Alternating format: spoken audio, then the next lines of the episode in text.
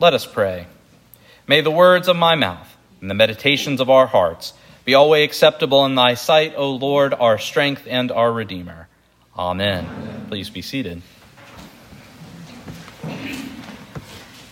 What's your biggest weakness? Is a job interview question potential employers seem to always ask. I care too much. I work too hard. Those are the responses that we often give. And we give them because we don't like to show that we're vulnerable.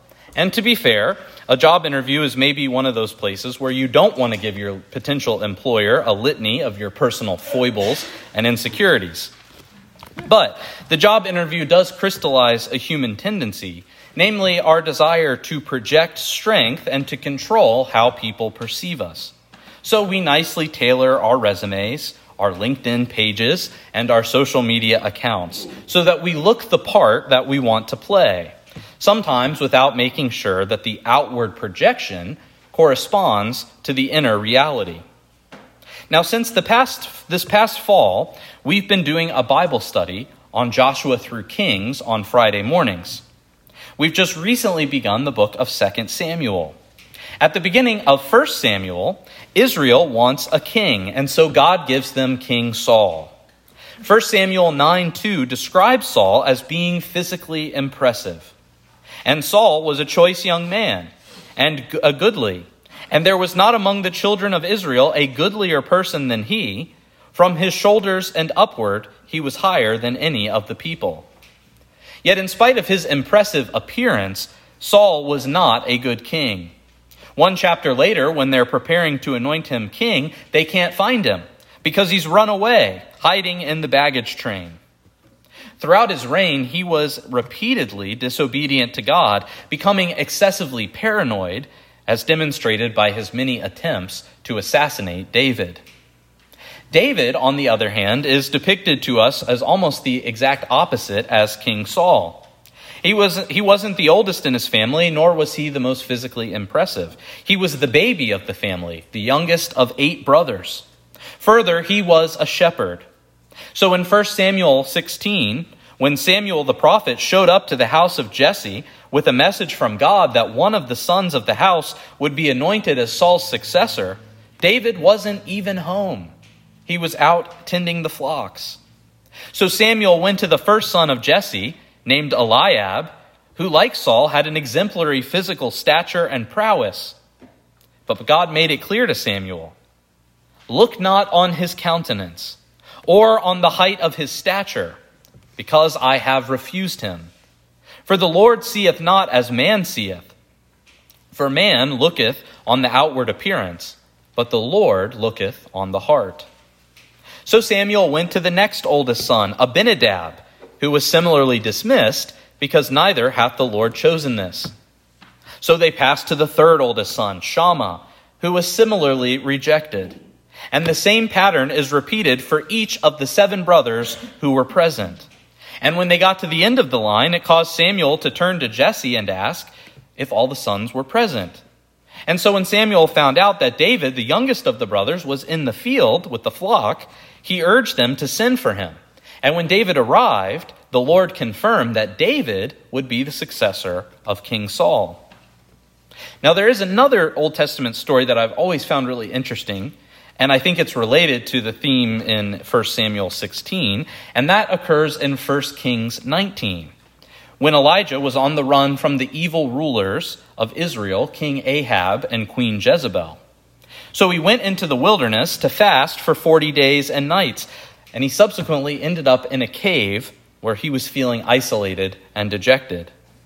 There, the Lord confronted Elijah and instructed him to step outside the cave and stand on the side of the mountain. A violent, rushing wind swept by so forcefully that the rocks crumbled. But God was not in that wind. A rumbling earthquake shook the ground, but the Lord was not in the earthquake.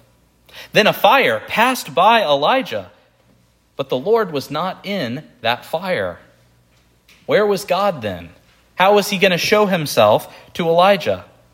He came not in the fantastical signs, but in a still, small, quiet voice, a whisper.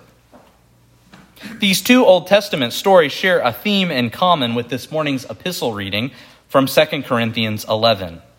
What we see in all three passages is that God shows himself to us in all the places that we don't think to look.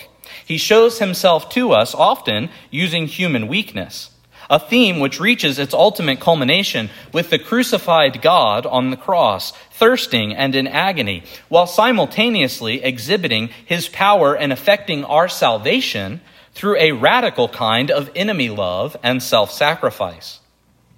And what we see in our reading this morning from 2 Corinthians is that Paul takes this same theme of God's power in human weakness and he applies it to his own ministry. But it's first helpful to understand a little bit about the context of 2 Corinthians.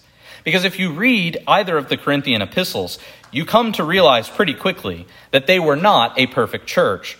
Sometimes people talk about returning to the first century church or returning to the primitive church. We don't want to return to the Corinthians. There were all kinds of partisan tensions going on in their, in their parish. There were fault lines. There were loose moral and sexual conduct, and even abuse of basic Christian rituals like the Eucharist and spiritual gifts. To make matters more complicated, by the time we get to 2 Corinthians, it seems that some false apostles had worked their way into the community and were challenging the authenticity and authority of St. Paul's ministry. And so our reading this morning comes from a part of the book where Paul is defending his apostleship and his ministry from those accusations by his theological opponents. Now, Paul could have defended his apostleship by pointing them to his very impressive resume and by answering the interview questions just right. St. Paul was highly educated. He did write, after all, most of the New Testament. He traveled the world preaching the gospel. He converted countless souls. And further, he quelled internal strife in the church by making space for Gentiles to be considered full members of the church instead of insisting on an ethnocentric Jew first policy. But that's not what Paul does in our reading this morning. While he does claim that he could go toe to toe with the false accusers, because after all, he is a Hebrew, an Israelite, a descendant of Abraham, and a servant of Christ, that's not what his focus is on in the reading. Rather, the defense of his ministry is a laundry list of all the bad things that happened to him. He was whipped by the Jews five different times, flogged three other times, stoned, shipwrecked three times, put in danger on his many journeys from rivers, robbers, his fellow countrymen, from pagan Gentiles. He was put in danger in cities and in wilderness, in the sea. He was put in danger by false brothers, in hard work and toil, through sleepless nights, from hunger and thirst, and from exposure to the cold. And on top of all of these things, Paul tells us he received the daily pressure from his anxious concern for the churches. And I don't think that what Paul is doing here is some sort of humble brag, because he ends the reading by saying, Who is weak? And I am not weak. If I must needs glory, I will glory of the things which concern mine infirmities. But why are these weaknesses a point of pride? Why would Paul point to all the things that seem to have gone wrong in his ministry instead of those things he could use to pad his resume? I think our collect for today begins to hone in on the answer. O Lord God, who seest that we put not our trust in anything that we do, mercifully grant that by thy power we may be defended against all adversity. In his powerlessness and weakness, God's strength was manifested through St. Paul. This is how God often works. It's how he worked in the stories of David and Elijah. It's also how he worked in Exodus 4 when God called Moses, and Moses resisted him because he was slow of speech. Or in Judges 6 when God called Gideon, and Gideon resisted him because he was the least in his father's house, which was the weakest clan in all of Israel. It's how Isaiah responds in Isaiah 6 when God called him, and Isaiah said he was a man of unclean lips. And it's true when God called Jeremiah, and Jeremiah resisted because he was too young. As if it's not amazing enough that God, the creator of everything, uses humans to bring about his desired end.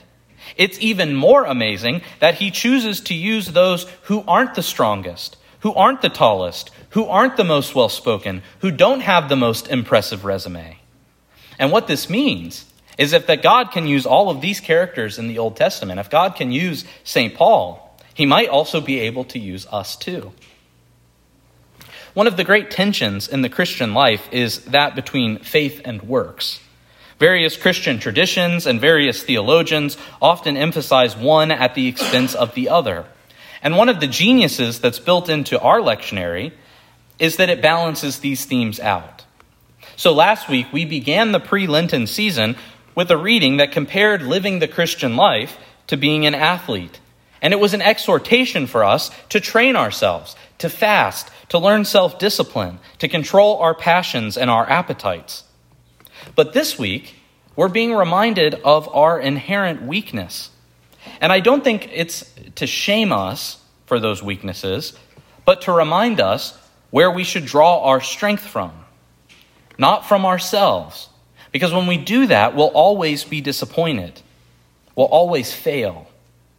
We draw our strength from God, who bestows manifold, manifold grace on us so that his power can be manifested through our weakness.